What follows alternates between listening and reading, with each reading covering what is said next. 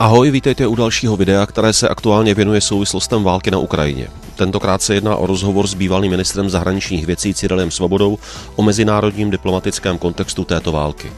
Pokud nám dáte like nebo zadáte odběr, tak nám pomůžete. A kdybyste nás vyloženě chtěli ještě víc podpořit, můžete se přihlásit na Patreon www.patreon.com lomeno Petr Horký, kde spolu s dalšími patrony budete mít přístup k bonusovým videím, získáte vliv na obsah kanálu a další výhody. Teď už ale jdeme na rozhovor o diplomatických souvislostech války na Ukrajině. Jaká může být budoucnost? Kde se Putin zastaví? A je někde na světě politik, který je schopen se mu postavit? Dobrý den, v tuto chvíli si nesmírně vážím toho, že mám možnost eh, přes internet hovořit s velmi zkušeným, s jedním z nejzkušenějších politiků, který zasedal v několika českých vládách s panem Cyrilem Svobodou. Dobrý den. Dobrý den. Vy máte rozsáhlé zkušenosti nejen z praktické politiky, ale i ze zahraniční politiky. I po té, co jste už pak nebyl ministrem zahraničních věcí, tak jste zůstával aktivně zapojen do dění, byl jste několikrát na pozici poradců, takže uh, jsem velice rád, že bychom spolu mohli hovořit o té situaci, která, která běží na Ukrajině a kterou bych hrozně rád dešifroval nějak, alespoň trošku jako laik, i z té diplomatické pozice, co mezi sebou, kdo má rozehrané, kdo na koho jak tlačí. Ještě než to zahájíme, tak bych se vás zeptal, jste v současné době v nějaké aktivní politické funkci? Nejsem, jsem řadový člen eh, KDU ČSL, ale naprosto řadový, nezastávám vůbec žádnou funkci a aktivně se do politiky nezapojuji.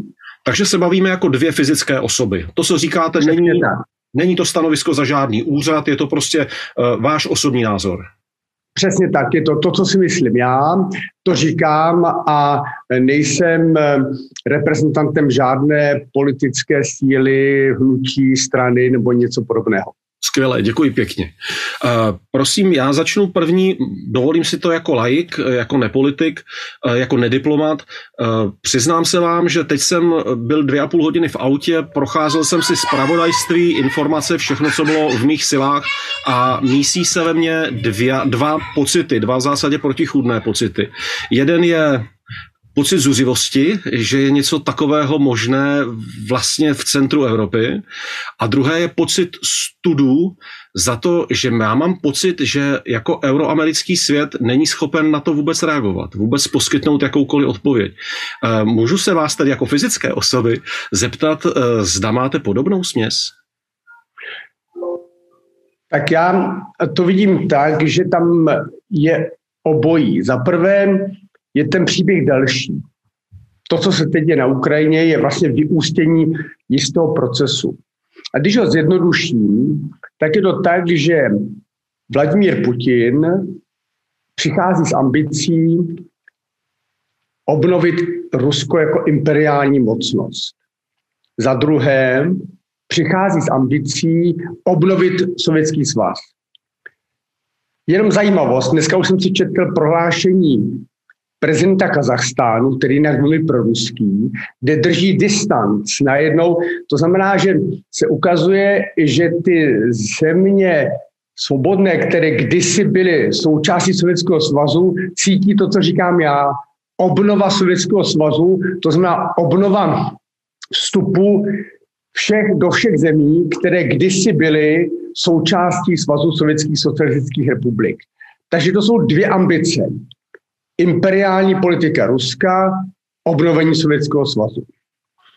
A Putin udělal první krok a nech si Krymu. Po mém soudu si testuje, jaká bude reakce v roce 2014. A dovídá se, že Západ uvalil sankce, a to sankce ekonomické a personální. Říká, že je seznam osob černý seznam, který říká, se kterými osobami nemůžeme obchodovat, tak osoby, které mají zmrazené účty na straně jedné a zároveň zakazuje některé transakce, obchody a investice na straně druhé. Možná si vzpomínáme, že ruská reakce na sankce byla vlastně měkká.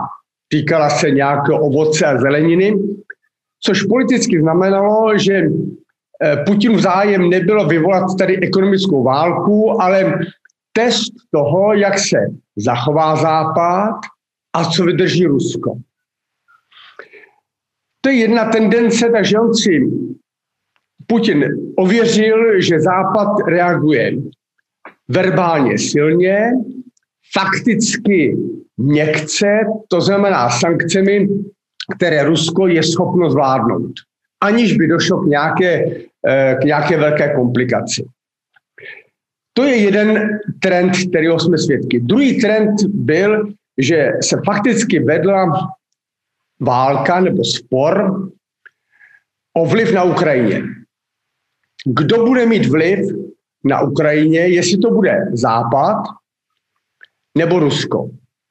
A Severoatlantická aliance s velkou vehemencí, velmi halasně říká, to je náš prostor, až je to tak daleko, že se začalo mluvit o tom, že Ukrajina bude členem Severoatlantické aliance, aniž by se řeklo datum, jako tedy výhledový cíl, a že může směřovat do Evropské unie, ačkoliv museli všichni vědět, že Ukrajina, tak jak fungovala, není způsobilá být plnohodnotným členem Severoatlantické aliance ani Evropské unie z mnoha důvodů, a teď nemá smysl rozebírat nebo potřeba, určitě řeknu, ale z mnoha důvodů. Takže se vytvořila velká expektace, veliké očekávání a pro ukrajinskou reprezentaci západního střihu eh, se to vnímalo jako ta silná podpora a byla velmi retoricky bombastická, jak eh, Severoatlantická aliance se bude rozšiřovat a že každý si může Eh, vstoupit do Severoatlantické aliance podle svého rozhodnutí a podobně, což samozřejmě prakticky tak, nebo politicky tak je, ale otázka jaká je ta realita. Takže mám dojem, že se vytvořila obrovská expektace, která se, eh, která se potom, jak se ukáže, nenaplnila. No a očekávání, že eh, Ukrajina bude patřit do západních struktur, Eh, byla velmi silně artikulována a na to dlouhodobě Rusko říkalo ne, ne, ne. To musíme říct korektně i vůči západu, že tedy ten tlak byl silný a z, Severoatlantická aliance říká, my máme tolik síly, že si to můžeme dovolit a Rusko se musí změnit. Pamatujeme všichni, kolikrát se říká, budeme jednat s Ruskem, ale Rusko musí změnit své chování. A ukázalo se, že Rusko své chování nezměnilo a teď jsem u uzlového bodu, protože teď se prokázalo, eh, že spravodajské služby Severoatlantické, států Severoatlantické aliance věděli velmi přesně, co se bude dít. Věděli to. A informovali. A víte, že se to psalo i v novinách, že Putin napadne Ukrajinu. No a někteří Politici tomu nevěřili a říkali, takhle to nebude. A musím poctivě říci, že i já jsem se říkal, může to takhle být, měl jsem jistou pochybnost, nevylučoval jsem to nikdy, ale netušil jsem, že bez takovou razancí a rychlostí. A tady je první podle mě hrubá chyba západu, protože pokud to měli ověřené od spravodajských služeb, vlády Severoatlantické aliance, tak měli podle všech manuálů, když si přečtete učebnici o strategickém rozhodování, měli podle všech manuálů připravit scénář A, scénář B, scénář C a nevymýšlet nic nového, zkrátka říct, nastala krizová situace, kterou jsme předpokládali, taháme scénář B a scénář B realizujeme. A První, co se mi jeví, je, že Západ byl tím útokem zaskočen a že nám začal tvořit reakci na ten útok. Místo toho, abychom v řádu minut věděli, co Západ bude dělat, protože Západ řekne, by měl říct Vladimíre Vladimiroviči, ničím s nás nepřekvapil, tady je naše reakce, očekávali jsme to a toto je naše odpověď, aby to věděl eh, Putin hned. To se nestalo. A dokonce se vytvořila no, nové očekávání, protože se dlouhodobě mluvilo o tom, a zřejmě to také tak je, že nejtvrdší sankce vůči Ukrajině, kromě zapojení se do války aktivně, je odpojit Rusko z toho systému SWIFT. Tedy zabránit Rusku, aby mohlo dělat mezinárodní finanční operace a tudíž mu zabránit mezinárodní obchod. A Západ má zkušenost, že udělal toto s Iránem a v Iránu klesl prodej ropy o 50%. Takže Západ ví, že toto opatření je efektivní a že má dramatický dopad na ekonomiku toho státu. Navíc asi si vzpomínáte, že tehdy Trump řekl, kdo udělá biznis v Iránu, nedostane se na americký trh. A výsledek byl, že skutečně iránská ekonomika na kolenou a Irán čelí skutečné izolaci západu a nikdo si nedovolí toto změnit. Takže zkušenost máme, víme, že to možné je a že se to dá realizovat a že to má své náklady určitě na obě dvě strany, ale že to funguje. Takže to není něco, co bychom neměli vyzkoušeného na západě. Víme, eh, co se stalo a možná bychom třeba něco technicky udělali lépe po zkušenosti s Iránem, ale že to možné je. Tak. A co se stalo? Putin zaútočí na, na Ukrajinu a najednou zjišťujeme, že západní mocnosti tvoří reakci. Že jsou reaktivní a že ji tvoří. Aspoň se mi to tak zdá. A já jsem očekával, že eh, se sejdou všichni najednou, dokonce, že Biden se do letadla, prezident Spojených států, přiletí do Evropy a že se postaví do jedné řady a řeknou Putinovi, Vladimíre Vladimiroviči, špatně si nás odhadl. Špatně.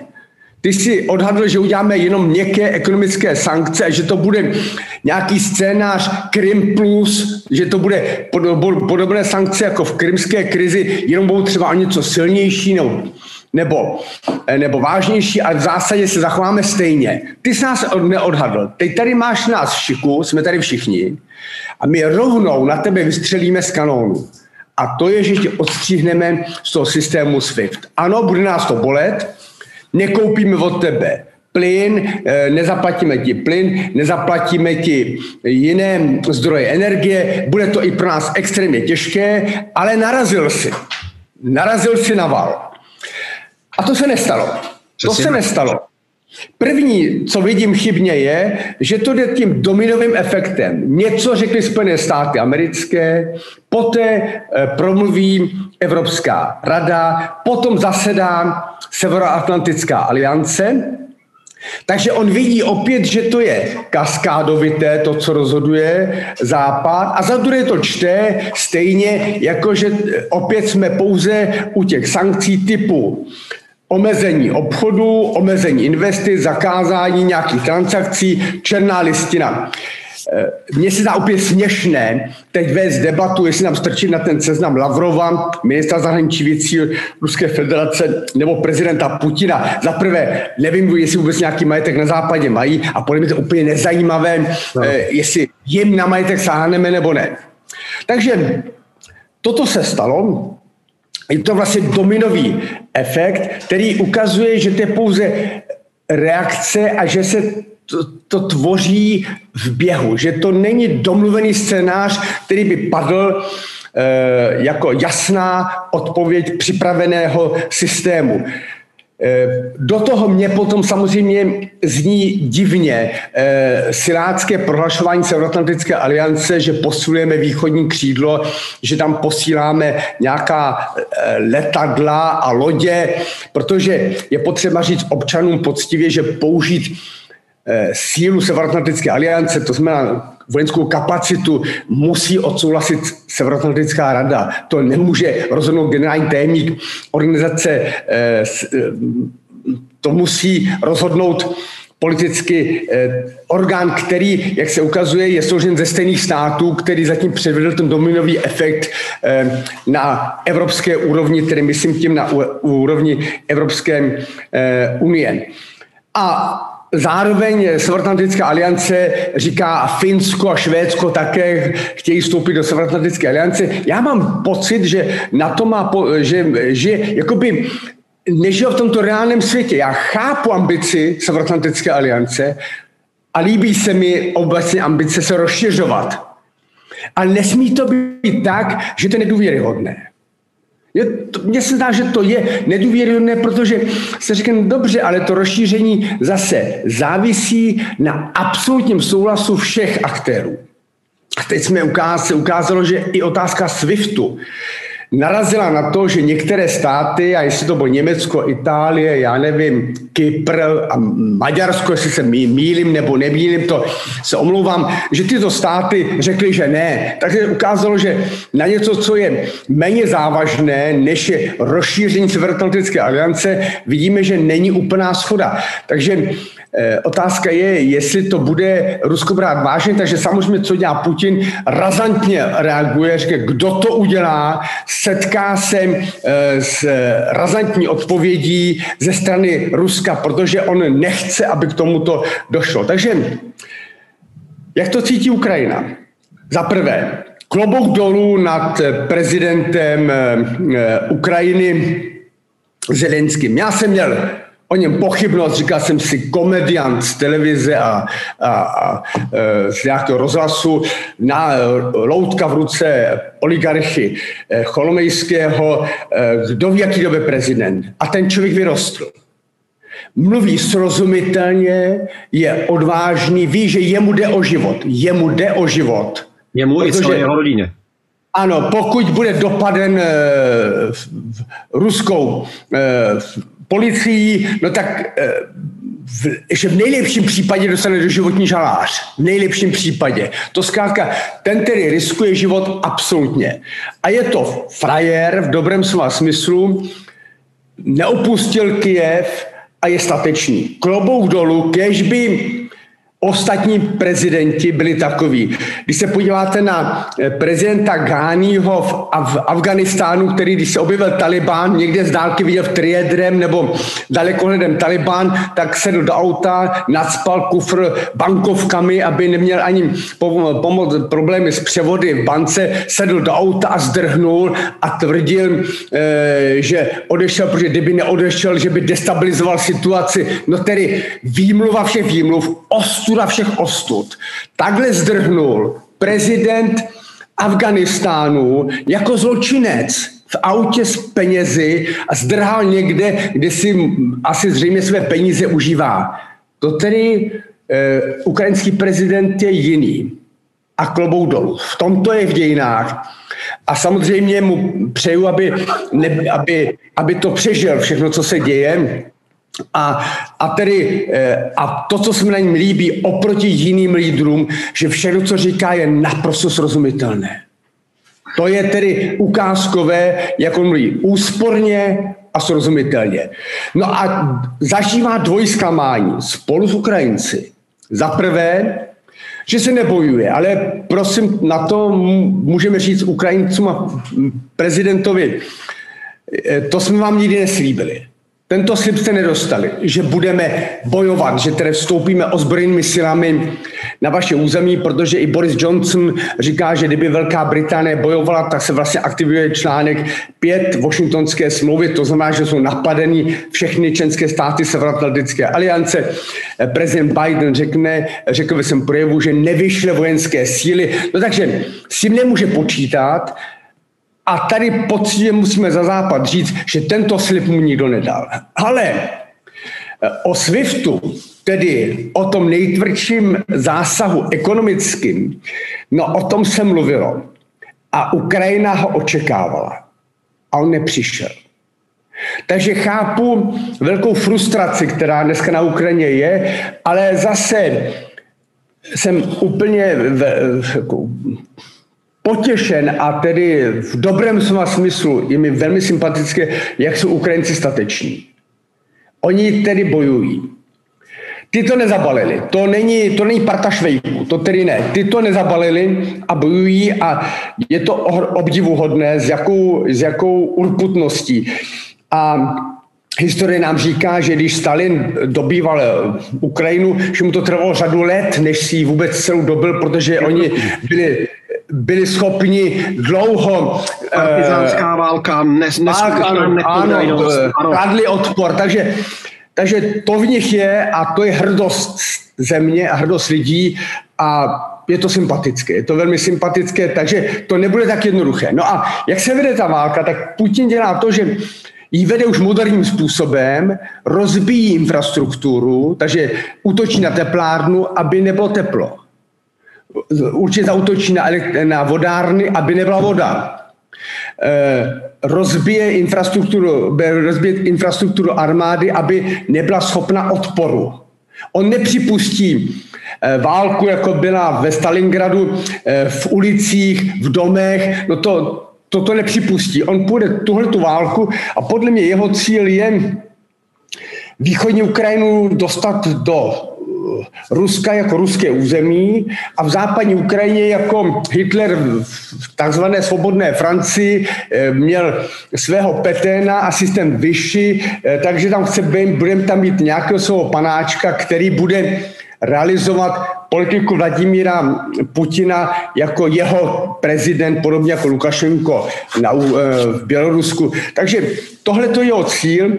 No a teď je otázka, jestli se má ještě jednat nebo ne. Já teda myslím, že, eh, že prezident eh, Zelenský nemá o čem jednat. Protože jediné, co nabídne k jednání, Putin je kapitulace nebo potupné podmínky, postoupíš polovinu Ukrajiny Rusku a my se za to stáhneme. Já si myslím, že Zelenský nemá co nabídnout a nemá o čem jednat, protože nemůže popřít sám sebe. No a, a jak víte, Putin vyzývá armádu, aby se vzepřela, aby schodila eh, vládu na Ukrajině a určitě eh, si přeje, aby, eh, aby tam byl někdo jiný, který přijde a řekne ano, chci mír, eh, dohodneme eh, mír a eh, takzvaně ustoupí Putin, že se stáhne eh, na východ a e, Západ nechá takzvaně svobodnému vývoji no, se svým prezidentem.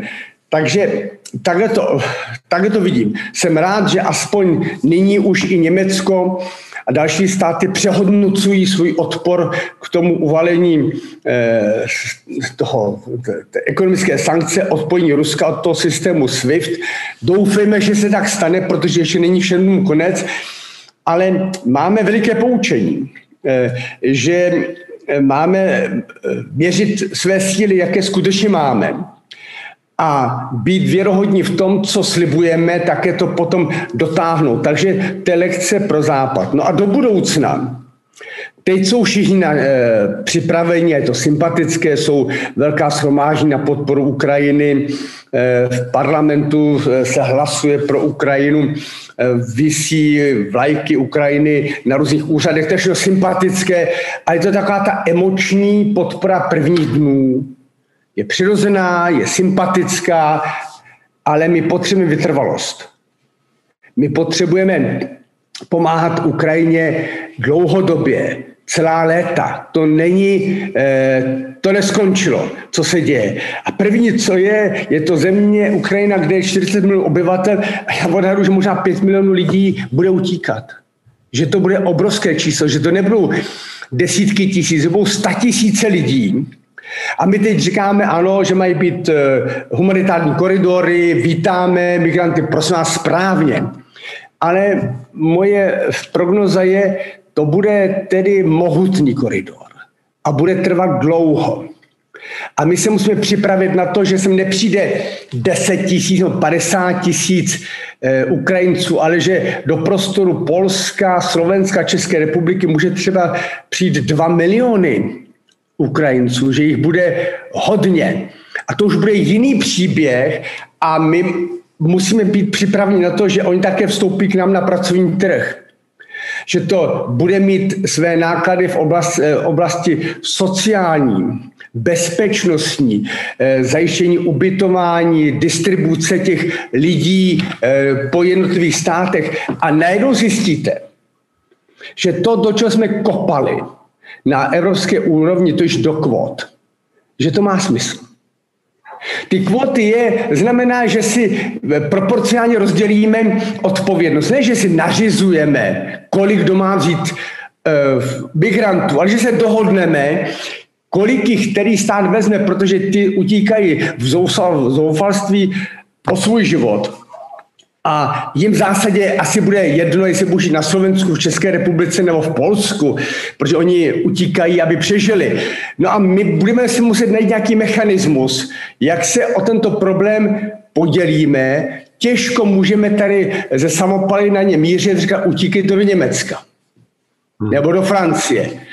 Takže to, co jsme kritizovali eh, na kvotách eh, s v té vlně v roce 2015, no tak se může stát, že uvidíme z druhé strany my, protože tentokrát ta vlna nejde z Itálie od moře, nebo e, z Řecka, nebo z Francie, ale zjistíme, že ta vlna půjde e, z Polska, Slovenska a Česka do Evropy a také budeme my žádat ostatní státy Evropské unie o solidaritu.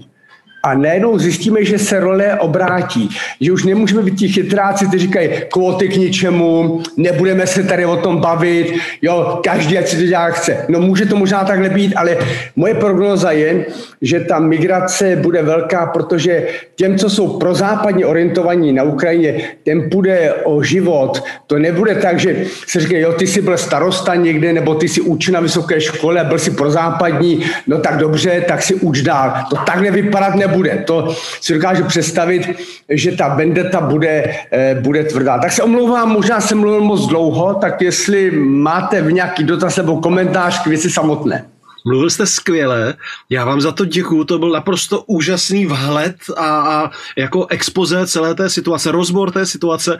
Já jsem si na začátku, když jste začal mluvit, jsem si říkal, no jo, já jsem se zeptal tak jako strašně obyčejně a vy mi samozřejmě budete odpovídat tím diplomatickým jazykem, ale už jenom ta energie, jakou jste vlil do té odpovědi, ukazuje, jak to vnímáte osobně a jak jako hluboce to prožíváte.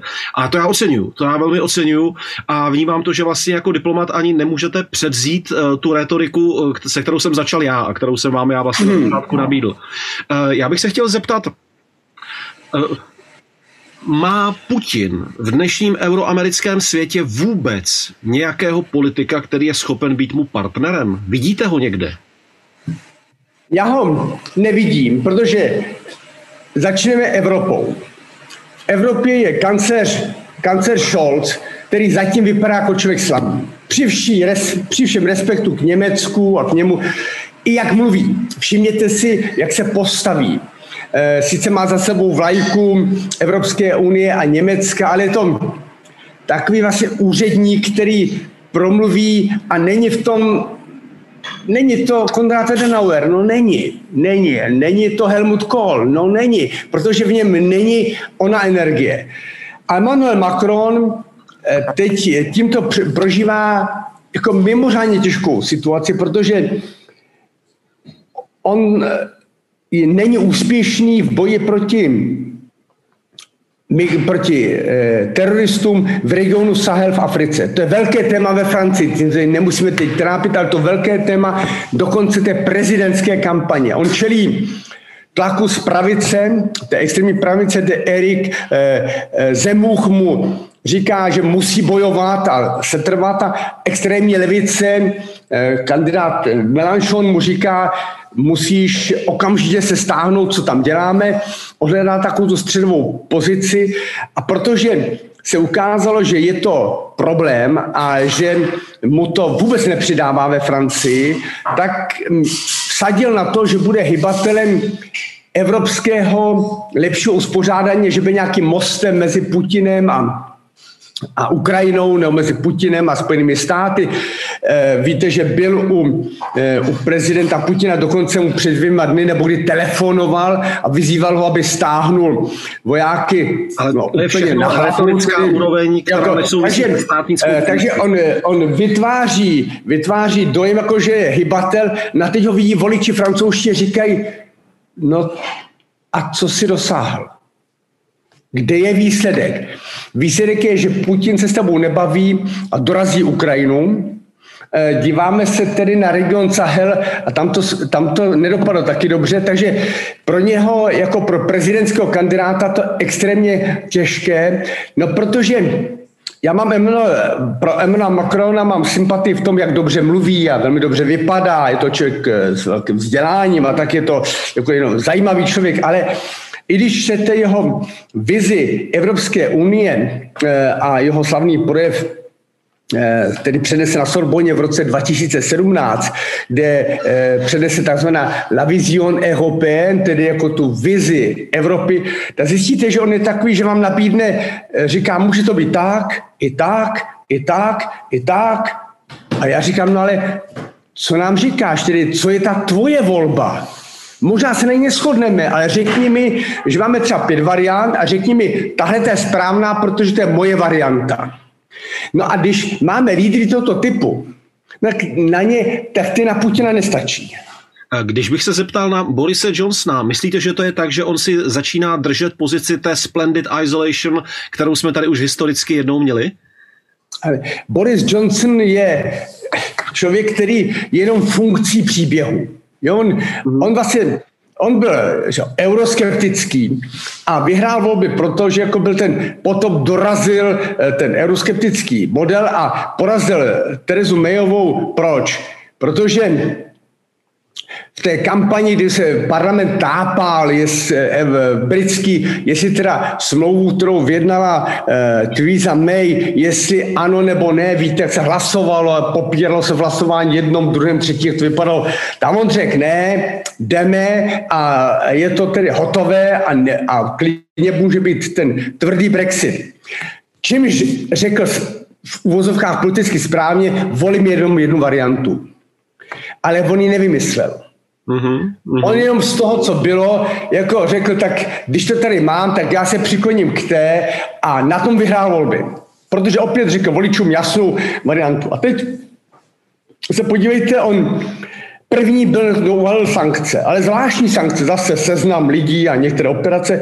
A ptáme se, Borisy, máš to synchroní eh, se Spojenými státy americkými a s Evropskou unii, si v Severoatlantické alianci, jsou to tvoji spojenci. I Německo, Francie, to jsou tvoji spojenci. To, že jsi zvykáš na Evropskou unii a že, jako říkáš, to Evropská unie, to je něco jiného, ale skrze Severoatlantickou alianci je 22, 22 členské státy Evropské unie jsou tvoji spojenci. Konzultoval jsi to? Ne, jsi to vystřelil parlamentu, protože jsi Boris Johnson. No a to je přesně to, co ten Putin slyší a musí být rád. Říká ano, takže oni mezi sebou soutěží, kdo je populárnější teď eh, v kopání do, do Ruska a Putin říká, to my vydržíme, eh, těch pár měsíců to vydržíme. Nám jde o to, co se bude dít následující leta, ne co se bude dít po nejbližších jednom, dvou, tří měsíců. Správně to říká ukrajinský velvyslanec, když mluvil v, eh, v poslanecké sněmovně, tak on říkal, potřebujeme pomoc a možná, že už je pozdě. A on říká, vyzývá, že potřebujeme bojovat. Takže on, on vlastně říká to, co říkají Ukrajinci. My potřebujeme razantní postoj teď. My nepotřebujeme, eh, samozřejmě je to sympatické, eh, vyjádření sympatí, dojetí, eh, koncerty, tak je to, je to jako, řekněme, morálně pozbuzující, ale to není řešení. Tím se ta válka nezastaví.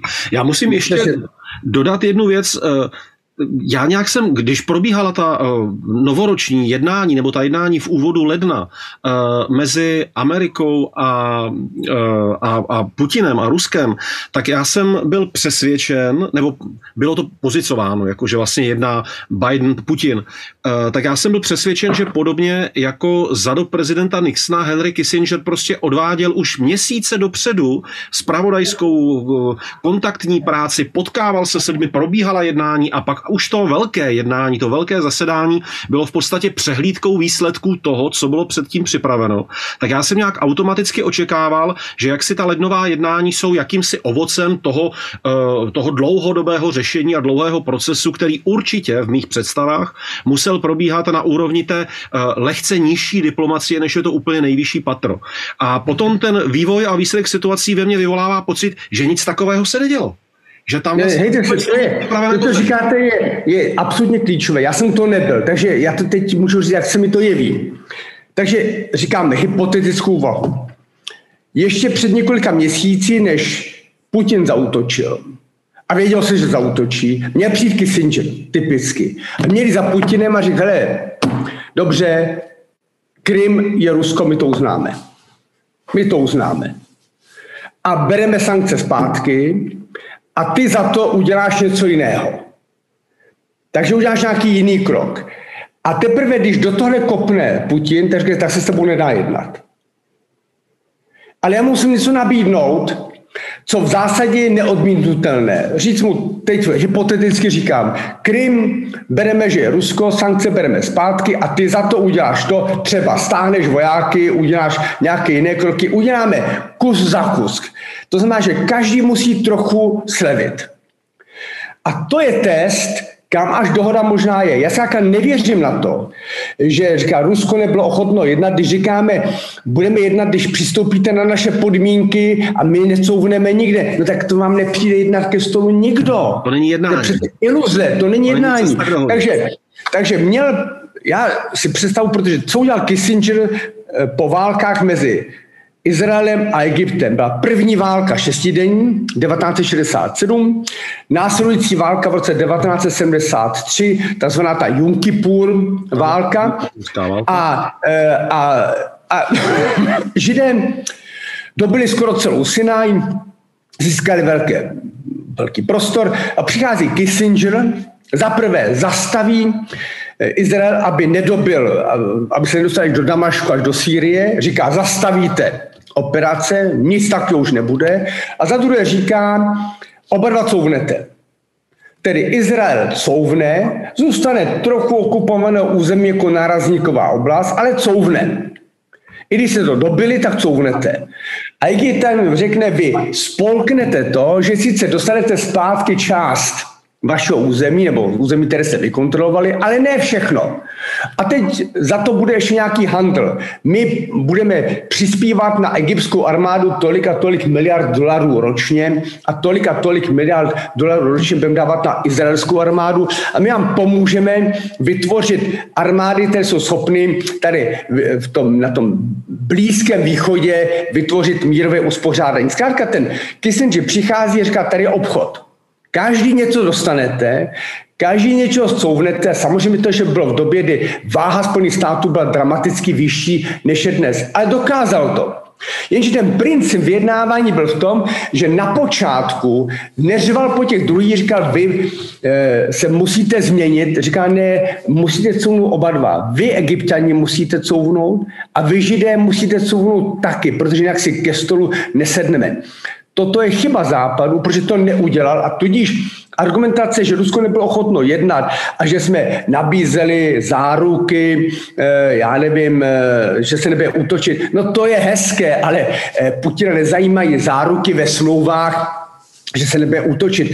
Putina podle mě velmi razantně zajímá, jak to bude, jestli uznáte mě jako tu imperiální mocnost. A když, když na všechno říká Západ ne, tak on říká také ne. Teď už je to jinak, teď už jednání není možné, teď mluvíme o tom, co se promarnilo. Ale ptal se se na otázku, takže, takže zkrátka Západ nemůže říct, že Rusko nebylo ochotno jednat, protože mu vlastně to jednání neumožnil. To, že to neumožnil Putin, no to je jasné, ale e, takhle to je. Takže možná, že, možná, že se mýlim, možná, že to bylo jinak, to nám možná řekne jedno dne historie, počas se nám to řekne, že se možná mýlim, ale teď jsme ve stavu, že podle mě Rusko skáka tu Ukrajinu eh, bude okupovat. To se, to, to se už nezvrátí. To nevím, jakým jednáním by kdo přinutil Putina, aby se stáhnul. To je, to je iluze. Ehm, a teď nám jde o to spíš, jako vidět, jak to bude dál. A připomínám to, co jsem řekl asi před půl hodinou, že jsem se díval na internet a koukám, že už se, jak jsem řekl, vyjádřil prezident Kazachstánu, možná se začnou vyjadřovat eh, eh, prezidenti Moldávie a další bývalých sovětských svazových republik, protože říkají si se, toto děje zemi, která má 40 milionů obyvatel. Tak co se bude dít s námi? Eh, kolik je Moldavanů, já nevím, kolik jich je, 1,5 milionu, já netuším, kolik jich je, ale to jsou malé země, tak ty říkají, a co bude s námi? No tady totiž, já jdu ještě dál, tady je, co bude s námi, protože prezident Putin se jasně vyjádřil, že pro něj eh, jako platné jsou hranice NATO roku 1997. A to jsou hranice, kdy my nejsme členy NATO, kdy Slovensko není členem NATO.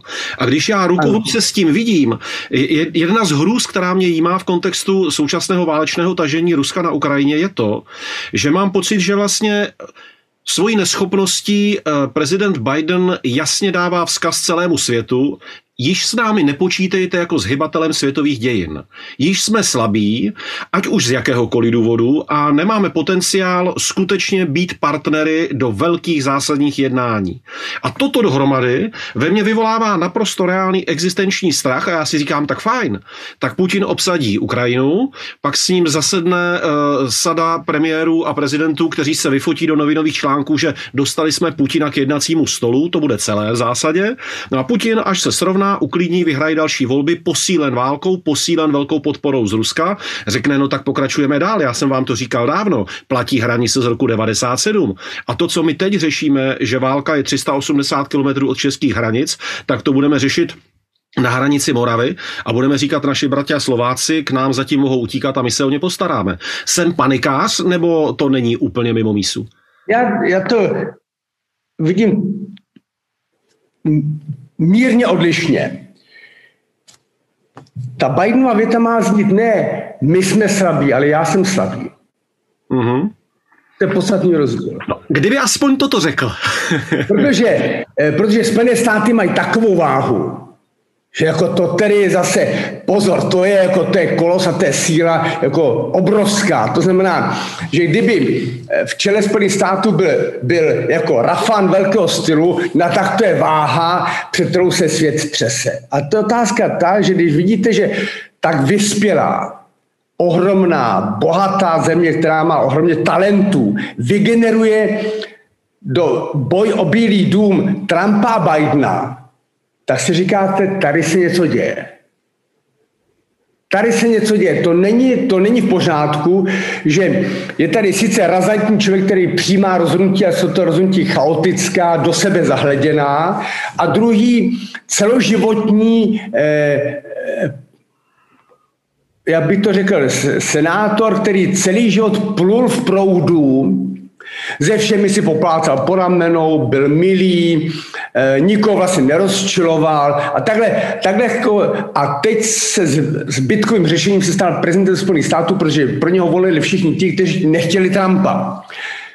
A já jsem si myslel, že by silnější ta Kamala Harris, jako, ale ji nevidíte, neslyšíte a říkáte si, jak je to možné, že země takové síly, takového potenciálu nakonec do soutěže vygeneruje tyto lidi. Je to možná tím, kdo má peníze na kampaň, je to možná otázka peněz, nevím. A prosím vás, to je také velmi důležitá otázka, kdo bude prezidentem České republiky, protože my to tady v malém přeby, eh, přejíždíme úplně stejně, jako jak budeme mít silné, silného prezidenta, jestli se bude vidět rady nebo ne. Takže to je, eh, to je k tomuhle.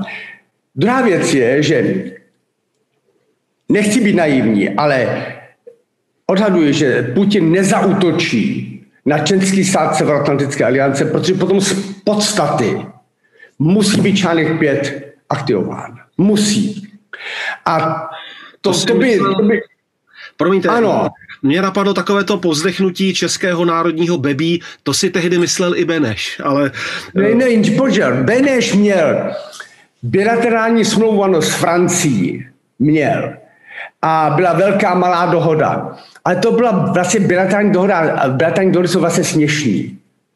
Tam je výklad jedné nebo druhé strany, co s tím děláte. Tohle to je multilaterální dohoda, A to znamená, že o tom, jestli je článek 5 aktivně nebo neaktivně, není názor jenom jednoho, je to názor 30. No a to je, to je těžší, když potom třeba i 28 států říká ano, když ty dva říkají ne, je to, je to, je to něco jiného, než když je ta smlouva bilaterální, jo? nebo možná jenom trilaterální tři země, nebo tak, to je pořád málo. Tohle to přeci jenom je 30 zemí. A jsou tam velké země, jako je Francie, Německo, Itálie, samozřejmě Spojené státy, Kanada. Takže je tam větší, je tam mnohem větší pravděpodobnost, že se to povede. A vracím se zpátky k myšlence, protože jestliže Putin říká obnovím sovětský svaz, tak tam má ty státy, o které žádná Severoatlantická aliance ne, nepečuje. Tady jsem zmínil eh, Moldávii, Uzbekistán, Kazachstán eh, a další bývalé republiky eh, Svazu sovětských socialistických republik. No a to, to je obnova imperiální já, já být tedy lídrem těchto států mám větší strach, než být prezidentem Slovenské republiky. To se mi zdá, že je mnohem reálnější, mnohem reálnější, než, než to, že zautočí na Severoatlantickou alianci, protože tím neobnoví Sovětský svaz. Takže minimálně na delší časový horizont bychom mohli být s menšími obavami. Tak, ano, já, já, to já to odhadu tak, že pokud půjde ta expanzivní politika dál, že půjde tímto směrem. Podívejte se, vyzkoušel si to eh, Putin teď nedávno na Národním Karabachu. Vyzkoušel si to. Jo? Takže eh, jo, vyzkoušel si to v Gruzii. Tak on říká těm bývalým eh, svazovým republikám, víte se, to není hotové, to není hotové, eh, byli jste kdysi sovětský svaz, takže já to čtu takhle, já to čtu takhle. To neznamená, že máme být v klidu, ale, ale míra rizika podle mě je mnohem vyšší u nečenských států Severoatlantické aliance než u členských států Severoatlantické aliance. A tady to je argument taky na, proti já nevím, komunistům a některým ty spochybňují Severoatlantickou alianci, že se zapať pámbu, že jsme v Severoatlantické alianci, kdybychom nebyli v této situaci tak by ta obava byla velmi reálná, že se eh, moc Ruska posune do Evropy eh, velmi výrazně. Takže buďme rádi, že jsme v Severoatlantické alianci. Eh, Putin má rád a často se obrací nebo cituje eh, ruského filozofa Ilína, který mimo jiné řekl takovéto slavné eh, Rusko se rozleje až tam, kde nenarazí, až do krajů, až tam, kde nenarazí na hranice. Ano. A já mám takový ten pocit, že teď je zrovna chvíle, kdyby Rusko na tu hranici narazit mělo. Mělo. A možná doufejme, že Ukrajina pro nás poučením že, ta, že se ten val musí postavit, jo? Že, že to nejde jinak. A e, proto je, třeba bude velmi důležité, velmi důležité, kdo bude generálním tajemníkem Atlantické aliance. Mm-hmm. E, má být e, kandidát někdo snad e, z bývalých pobaltských republik. Já teda si myslím, že to je chyba. Jo, protože to bude vnímat Putin jako extrémní provokaci.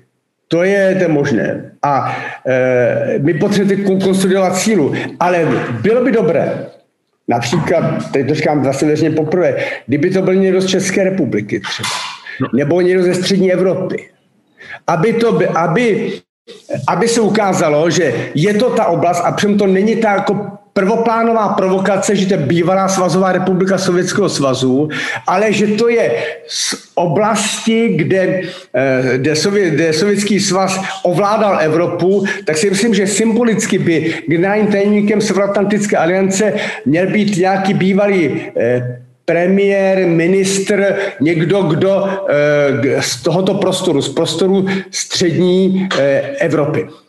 Vy jste mi tomhle úžasně nahrál. Já vlastně ten náš rozhovor směřuji k tomu, že se chci zeptat... Jestli to bude vysílat, když už o tom mluvím, jestli se můžu zeptat. No doufám, že ještě dnes. Doufám, že ještě A kdo to bude poslouchat? Kdo to poslouchá všechno? Uh, jsou to lidé, je to můj YouTubeový kanál, který má nějakých ano. 25 tisíc odběratelů a je, diváky jsou to výborně. No. veskrze chytří, přemýšliví lidé, kteří i když diskutují, tak na rozdíl od zvyklostí na internetu si nenadávají, ne, nepíšou z prostoty, ale reálně vedou debatu. Takže já se velmi těším o, na, na, na základě několika vašich prohlášení na to, co se bude odehrávat v těch nitkách těch diskuzí pod tímto videem ve chvíli, kdy bude zveřejněné. Ale abych se vrátil k tomu, co jsem chtěl říct, vy jste ano. mi nahrál v podstatě na to, že teď přece se může Teď je historická chvíle, kdy se Česká republika může zjevit na mezinárodním poli. Vždyť přece eh, pan premiér Fiala eh, záhy převezme předsednictví Evropské unie, bude viditelný, bude zřetelný. On a právě z České republiky by mohl být velmi ceným negociátorem, velmi významným vyjednavačem, který by mohl na základě svých zkušeností, své pozice a své z České republiky téměř nekonfliktnosti zprostředkovávat jednání politiků mezi sebou. Ale zná ano. je? Tak, tohle to je velká šance. A proto já doporučuji našemu panu premiérovi, aby například s Macronem se viděl jednou týdně. Mm-hmm. Aby navázali osobní kontakt. Má to dvojí efekt. Za prvé se na to zvykne Evropa. Říká, hele, to je zajímavé. Ten, ten český premiér je zlova s Macronem. A ať si třeba dohodnou, že se každou středu potkají a budou spolu snídat. A proberou život. Já potřebuju, aby, aby Macron řekl, ten Fiala je vlastně velmi inteligentní, schopný člověk, zajímavý, říká eh, to, co má váhu a eh, jeho názory jsou opravdu dobré a my si budeme předávat štafetu předseda, eh, předsednictví Evropské unie. Já doporučuji to udělat také pravidelně. Jednou týdně, když se stane, letíte letadlem, jednou tam, po druhý zpátky, můžou se potkat někde. Eh, jo, a, a je to, já pamatuju, když jsem byl ministr zahraničí věcí, tak jsem jednou byl na, na svačině u, Holand, u dánského ministra a potom se jel druhý den do obce Čeladná. To je tam někde eh, na severu Moravy. A říkal jsem těm lidem, pojďte se, pro mě bylo snažší se, eh, se dostat do, eh, do určitě ten musí vypnout mobil, jo, eh, se dostat do Dánska na svačinu k ministrovi, než do Čeladné. Bylo to snažší. Tam jsem měl autem asi tři a půl hodiny nebo dlouho, když to do Dánska jsem sem do letadla přistál, při, Probrali jsme, co bylo potřeba, sedli do letadla, letěli zpátky. Takže to je dneska možné. Ale já chci, aby se na to Evropa zvykla. Že máme předsedu vlády, který to bere takhle vážně. A samozřejmě, kdyby eh, takhle se spotkal se Šolcem a s dalšími představiteli, eh, představiteli eh, Evropské unie, aby to bylo bilaterální, ale na, na první se s Macronem, protože si předáváme štafetu. A zároveň to dodává člověku zkušenost. Protože je to jiný svět, je ten svět těle těch lídrů, kteří eh, dirigovali Evropu řadu let, takže každý, kdo eh, nastoupí do po klíčové pozice, jako pozice předsedy vlády, musí nabrat některé zkušenosti, které oni mají, protože už dělají pět let nebo čtyři roky, tak mají více zkušeností. A premiér Fila je člověk s velkým rozhledem, inteligentní, eh, mluví, eh, předpokládám, mluví cizími jazyky. Je to člověk, který, který je vybaven na to, by mohl být dobrým partnerem těmto lidem. A já, kdybych byl jeho poradcem, tak bych mu radil jednou týdně do Paříže. Výborně. Eh, já vám děkuji za to všechno, co jsem od vás mohl slyšet.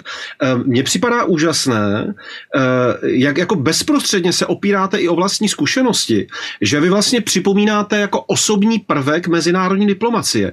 To ať už je to jakkoliv, to prostě jsou chlapy, kteří se nějak znají, nějak se potkávají, nějak spolupracují, jsou tam nějaké osobní sympatie, nějaké osobní antipatie.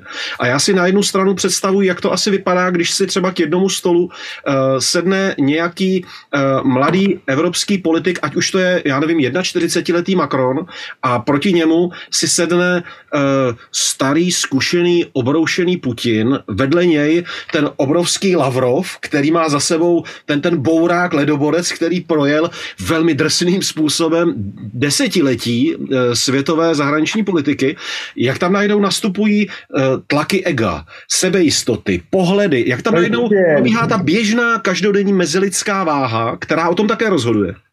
No to je moje, moje zkušenost. E, vzpomínám, když, jsme, když jsem končil, tak se se mnou loučila syrská velvyslankyně a, a říkala, no my jsme spolu se nikdy neschodli. Já jsem byl, eh, tehdy jsem se potkal dokonce i s prezidentem Asadem a tedy jsem požádal dokonce o vydání, o vydání těla když zabitého izraelského špiona Ariela Kohena, ale to není tak důležité jako to, že ona říká, i to, že jsme tam byli a jsme toto udělali, ona říká, ale eh, pro nás bylo důležité, že to mělo smysl s váma mluvit, i když jsme se neschodli.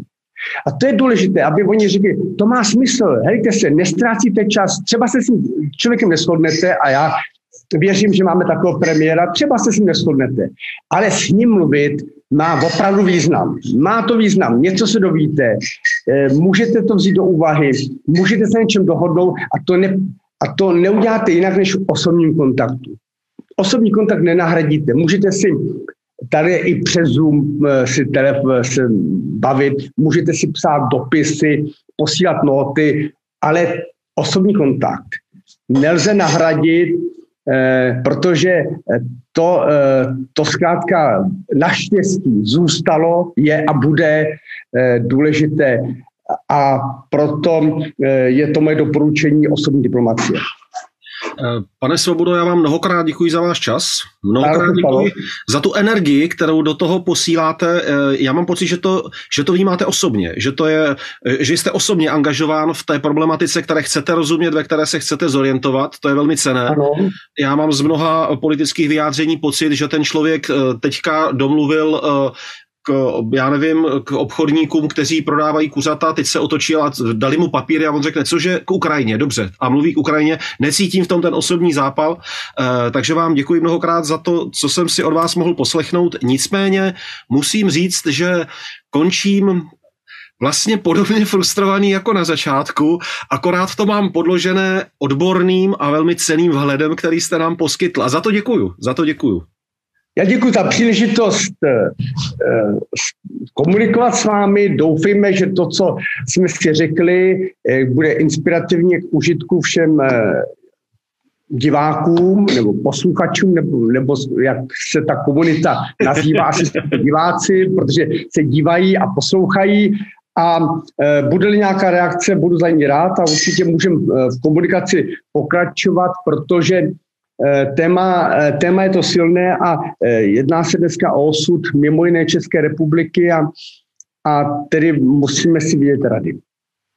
Děkuji mnohokrát, buďte zdrav. Děkuji také, naschranou. Naschranou. Díky, že jste doposlouchali až sem. Pokud nás chcete podpořit, můžete kliknout like nebo odběr. Pokud nás vyloženě chcete podporovat, přihlaste se na náš Patreon, kde získáte vliv na podobu našeho kanálu, exkluzivní videa a další výhody. Těším se u dalšího natáčení na shledanou. Ahoj.